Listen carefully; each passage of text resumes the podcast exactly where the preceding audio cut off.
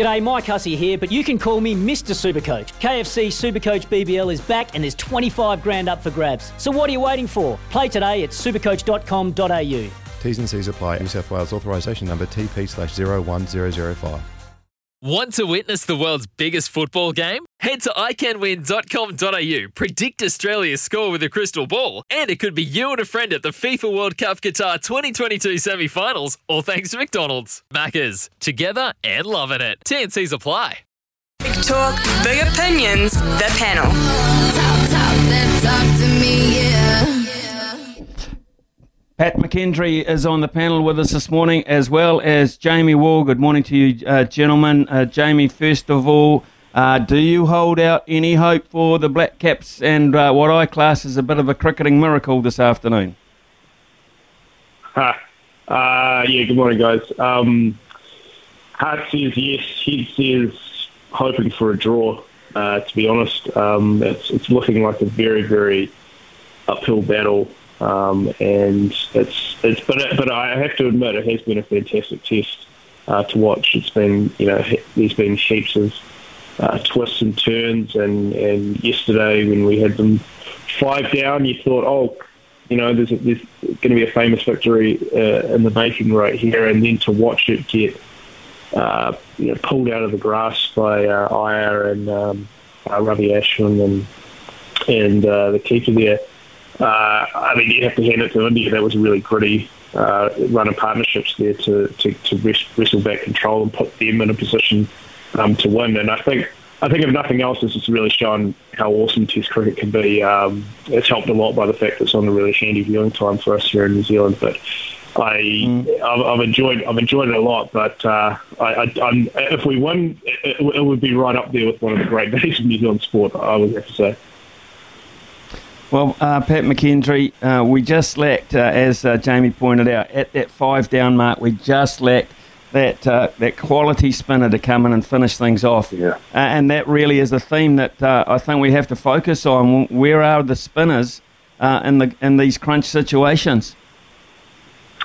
Absolutely, guys, and yeah, good morning to both of you and your listeners. Um, firstly, you have to say it's a high quality test match. Um, both teams have played pretty well up to this point. Um, and, you know, from New Zealand's point of view, fantastic performances, in particular for bowlers, Southee and Jamieson.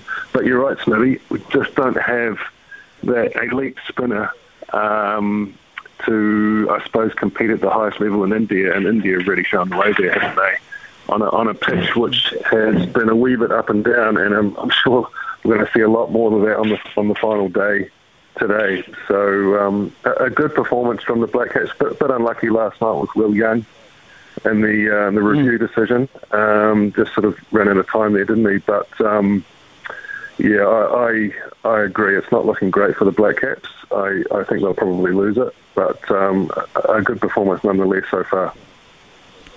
Pat, uh, interesting uh, to uh, see boxing news in Australia all of a sudden as uh, found themselves uh, another champion and what was regarded by some as a shock to the boxing world, uh, becoming the undisputed lightweight champion.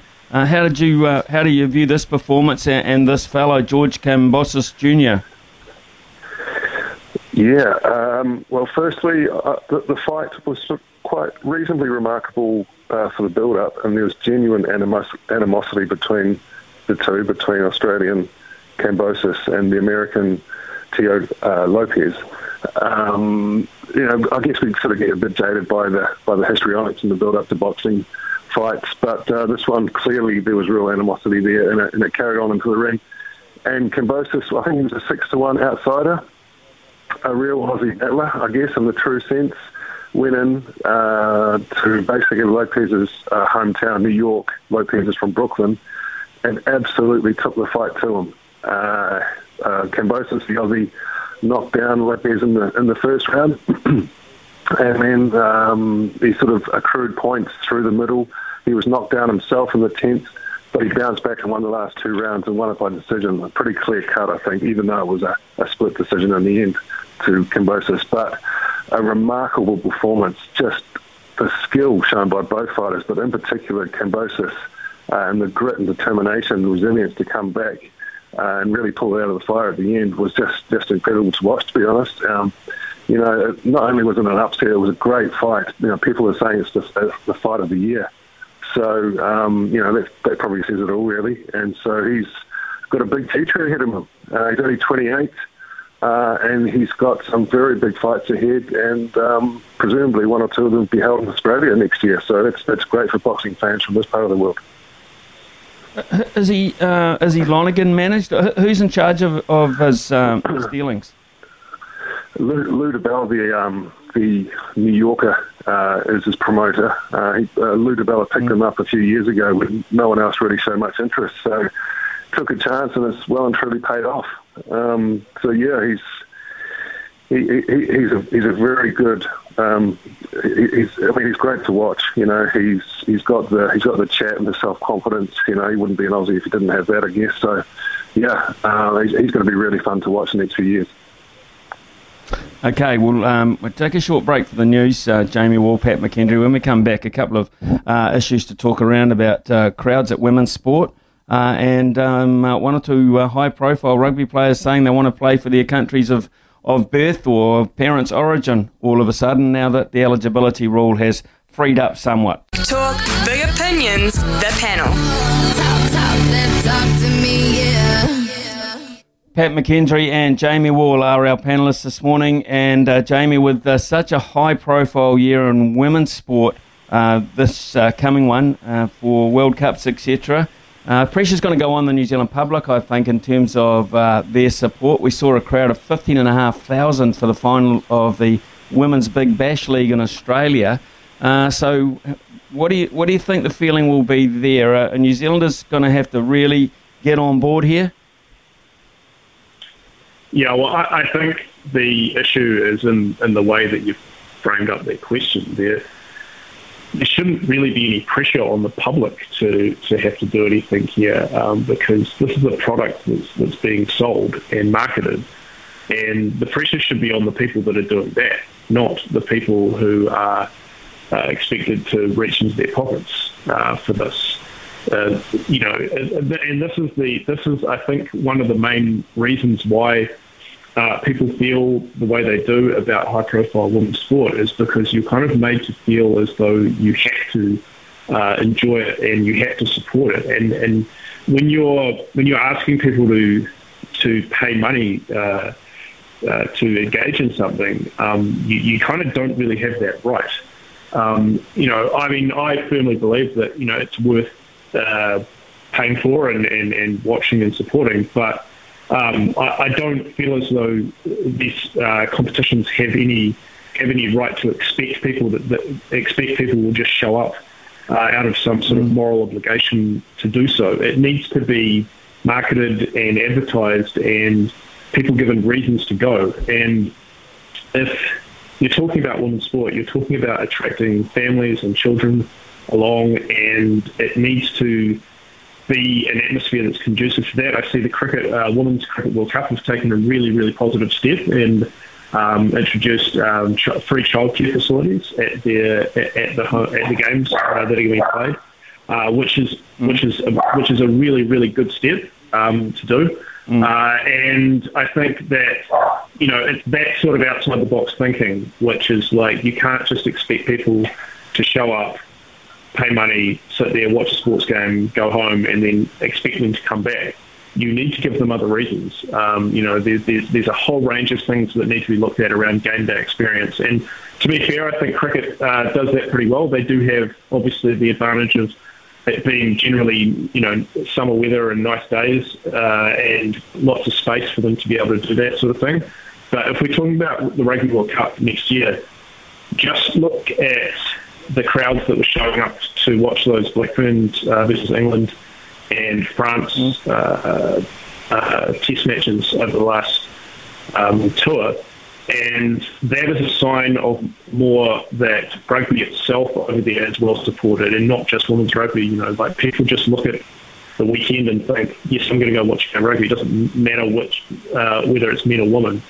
And I think that's the sort of attitude that needs to be taken here. It's, it's not just a women's sport thing in New Zealand. It's just it's just a sport attendance thing in general. Because right now, there's only one team that can fill up the stadium, and that's the All Blacks. And they didn't even do that the last time they played in New Zealand. Yeah, it's an interesting one for me as well, Pat, because um, historically we like winners. Um, we like to go and spend our money um, with a 80 90% chance that we're going to come out on top, and we can with the All Blacks. Uh, but with both these two women's teams, they're going to head into these world events far from the favourites. Um, and at the moment, the rugby team would be at best third favourites. Cricket team probably third or fourth favourites. So uh, there's something in common there. Yeah, exactly right. Um, and Jamie made some good points there uh, around the, the, the, marketing of women's sport. I think with rugby, um, women's rugby has been seen, uh, almost been an afterthought. It's been begrudgingly sort of welcomed into the fold, as it were. Um, and I think that's, you know, punters aren't silly when, you know, when, when money money's at stake and they have to buy tickets, they know that they can provide and so if it's sort of treated as a second-class sport, then they're less inclined to, uh, to, to want to pay to attend. And I think that that has been an issue.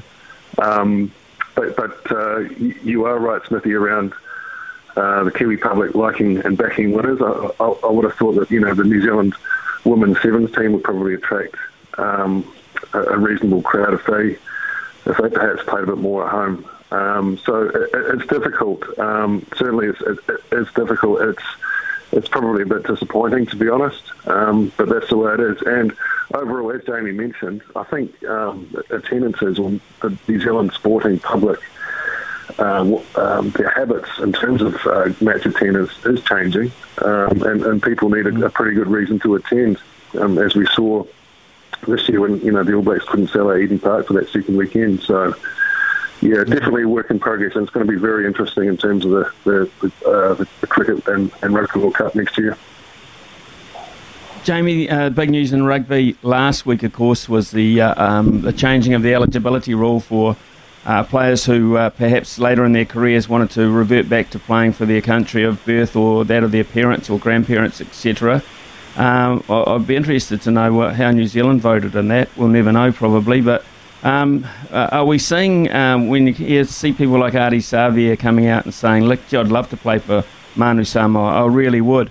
Uh, is there a danger here that we might um, see a little bit of an exodus, or you're not worried about that? The All Blacks will still remain uh, the precedents for young Pacific Island players, in particular, in this country. Uh, well, well, I, would say so. I, I, think for now that, that the, the All Blacks probably don't have any issues with with anyone just deciding to change their mind. Um, in fact, I, I, think it's probably more the opposite that um, they think that um, uh, you know you can you can do both now. So why not go for that All Black jersey early on? Um, the thing that, that is a bit concerning, and you did mention Ardie uh, just before that you know this, this, news came out, and it was a, a pretty pretty big surprise. I, I, I certainly wasn't expecting World Rugby to go down this route um, because of the amount of knock-on effects it's going to have um, around the world, and we see we, we're very much seeing it through the through a lens of the positive aspects it's going to have for the likes of Fiji and Samoa and Tonga. But there's so many other countries in the world that are, that this is that this is going to affect.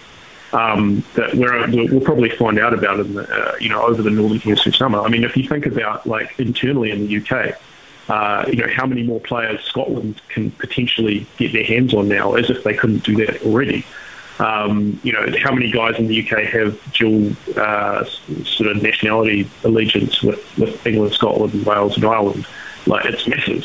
Um, but I think, um, though, that you know the response was pretty predictable. You know, there's a lot of guys out there who, unsurprisingly, said, you know, yeah, I'm, I'm keen to play for Samoa and uh, and Tonga and, and you know the likes of Lima, Lima Sopoaga, uh, Ngani Laumape, and and so forth. Like that, that was that was predictable. But it's another thing I think for Ardie Savea to be saying it. I mean, this guy is the captain of the All uh, was the captain of the All Blacks this year, and is very much a senior player and a guy who is seen as uh, you know a very long term asset um, to that team. Um, the sort of guy who they'd hopefully be projecting to play his whole career um, in in New Zealand, and you know, mm. well into his into his thirties. And so for him to turn around and say like, "Hey, I want to play for another country," And yes, it is the country of his, of his birth. And I'm not like 100% surprised that he would think that. But for him to be able to say that publicly, like that's really interesting considering how guarded the All Blacks are about saying anything potentially um, controversial. They usually did that anything like this. So, I mean, that, that to me was the biggest surprise out of all of it. Yeah, interesting. Pat, what did you make of that? Yeah, I, I, you ask if perhaps the RFP is a wee bit nervous. Um, I, think they've supported this uh, this law change, so I think they're pretty positive overall around it. But obviously, Ardie is a very high-profile guy and someone uh, that uh, has been one of the best performers for the All Blacks for the last couple of years, and someone who, really who I think New Zealand rugby want to build a team around, don't they? So it's it is interesting. Um, you get the sense that um, Ardie doesn't say things unless he really means them. And uh, if he says he wants to play for Manu Samoa, I, I, would have thought he wouldn't want to do it when he's a, a tired and broken old man either. I think he probably wants to, would like to sort of give them uh, some of his best. So it's going to come down to a matter of timing, uh, really, isn't it? And there's still a stand down, obviously, a stand down period. I, I think it's three years.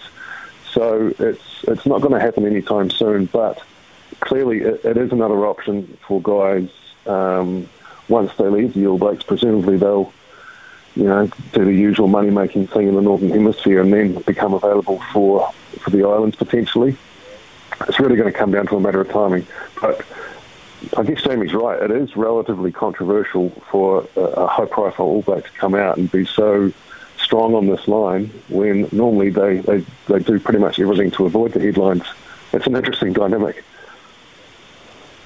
It is an interesting dynamic. Uh, gentlemen, thank you very much for your time this morning and uh, that input into into the show uh, on a various uh, very number of uh, of issues as well. Uh, and we'll watch this space um, in terms of those Pacific Island players looking to jump ship. I, guess effectively jump ship, but I do concur with the idea that gives them three opportunities now, really, to make their way in New Zealand and to become an All Black. Part one.